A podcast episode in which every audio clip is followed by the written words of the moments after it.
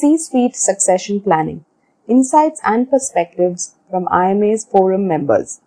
The rapid and complex nature of change today demands that rather than just identifying a handful of successors for the top jobs, businesses must build a strong and continuous leadership pipeline. Fundamentally, this involves a shift from top-level replacement planning and position-specific succession planning, or SP, to a comprehensive, organization-wide succession management, or SM, system. Among other things, an effective SP and SM process must be objective, honest, transparent, and perhaps most importantly, must minimize the collateral damage from choosing one set of leaders over another. Plainly, there can be no magic bullet that works for everyone, but it does help to follow a few broad principles. In order to garner insights on the issue, we spoke to several members of our peer group forums. This paper summarizes some of the key learnings and perspectives. No magic bullet, but a few strong principles. Don't put all your eggs in one basket. There is simply no substitute for contingency planning or for having a pool of both ready now and ready later candidates who can assume the top job. The founder of Kerzner International, a major hotel chain, focused his company's entire succession planning efforts on a single individual, his son. When the heir apparent died in a helicopter crash, the firm was left in a quandary. At the other end of the spectrum, when Ajay Banga took over at MasterCard in 2009, he immediately began to scout for and groom his successor. Last year, after leading a continuous 11-year-long process that saw 40 internal hypos being developed along with a few standout externals, Michael Mebach, a seasoned MasterCard executive, was elected CEO. Mr. Banga moved upwards, taking up a spot on MasterCard's board of directors in place of Richard Haythorpe, who in turn had hired him. At GE, Jack Welch closely followed the career paths of over 1,000 employees, spending as much as a quarter of his time on the succession planning process, which is known at GE as Session C. Take the long view. Energy giant Shell is headed by an apex 8-member executive committee that oversees the global business. Almost invariably, these top managers are homegrown, drawn from a pool of about 150 senior executives, who themselves are funneled up from two levels below, that is, the VP or EVP level and GM or manager level below that. Many of Shell's senior executives have spent their entire careers, sometimes spanning 30 years or more, at the company, rising up from the management trainee level. In fact, Shell encourages its more promising management trainees to assume senior roles quicker than in other companies, allowing them more runtime at higher levels of management. Similarly, IBM's ex-CEO Virginia Rometty, who spent over 3 decades at the company, rose to the top from a systems analyst position. At Apple, Steve Jobs personally groomed Tim Cook for over a decade before the latter was ready to take on the top job. And Mr. Cook in turn has identified and is grooming several potential successors. Ensure lateral as well as linear growth. In a VUCA world, business leaders must be able to combine deep expertise with broad exposure and influence across business lines. That is why companies like Titan place a great deal of emphasis on building cross-functional experience, or why Shell and MasterCard shuffle their C-suite aspirants across geographies and line jobs.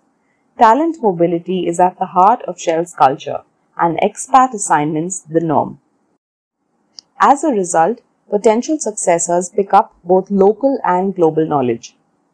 Plan for impending leadership transitions. Starting in September 2019, 5 of Titan CXOs were slated to retire in quick succession over a 15 to 18-month period. Luckily, the company had in place a well-established 2-decade-old succession planning system and was thus well prepared. In the 3 years leading up to this shift, Titan intensified its efforts to bring the likely successors up to speed, including by putting them through cross-functional assignments. Ensure a smooth transition. Here again, Titan's case study is illustrative. S. Subramaniam, its CFO, is due to retire this June, but his successor, an external hire, was onboarded as early as February. This overlap permits Mr. Subramaniam to handhold the new CFO and familiarize him with key issues around the function and the wider organization. As importantly, it allows his successor to spend time immersing himself with operational and people issues without focusing too much on the day-to-day responsibilities. Secure buy-in at the top, including from the board. Whether it is a family-run business, a PSU, or a professionally managed enterprise, the board of directors should ideally be at the helm of affairs when it comes to CXO succession management. In most cases, the onus will lie with either the Nomination and Remuneration Committee or the Selection and Succession Planning Committee, which might include a few external experts. Equally though, the company's G3, the CEO, CFO and CHRO, as well as business unit heads, must be closely involved in the process. Balance transparency and confidentiality.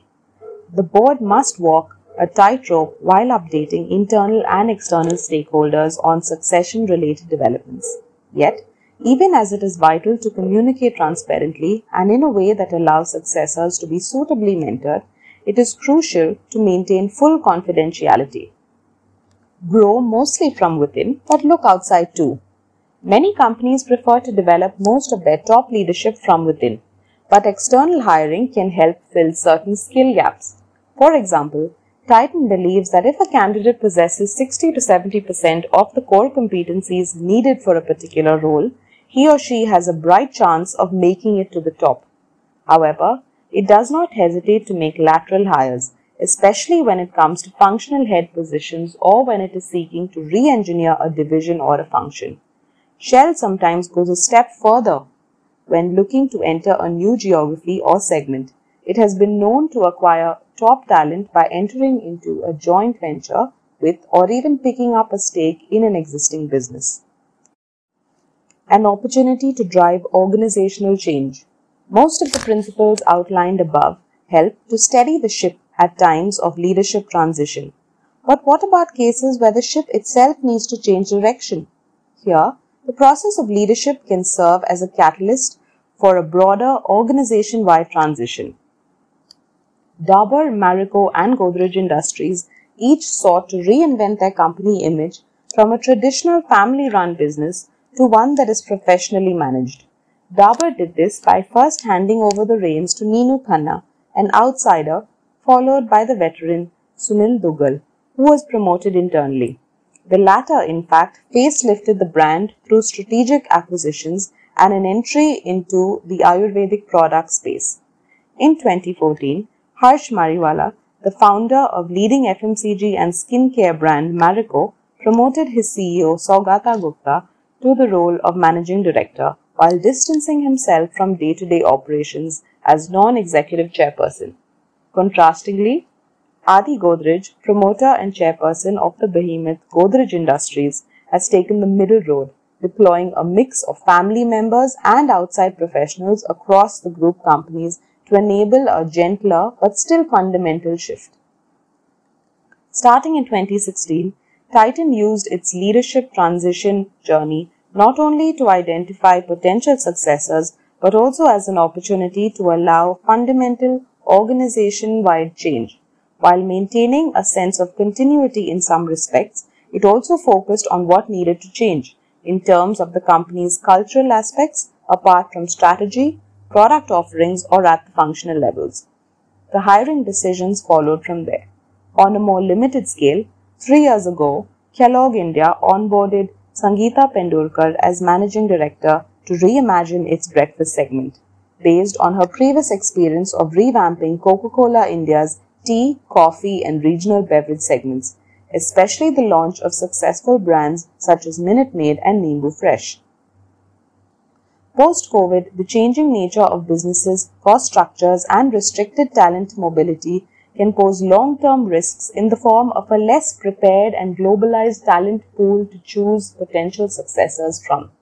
Hence, a well-defined succession management system that interweaves succession planning and leadership development programs with the company's culture will not only serve as a source of competitive advantage, but also help build a flexible workforce that quickly adapts to the fast-changing business and economic milieu and ensures business longevity.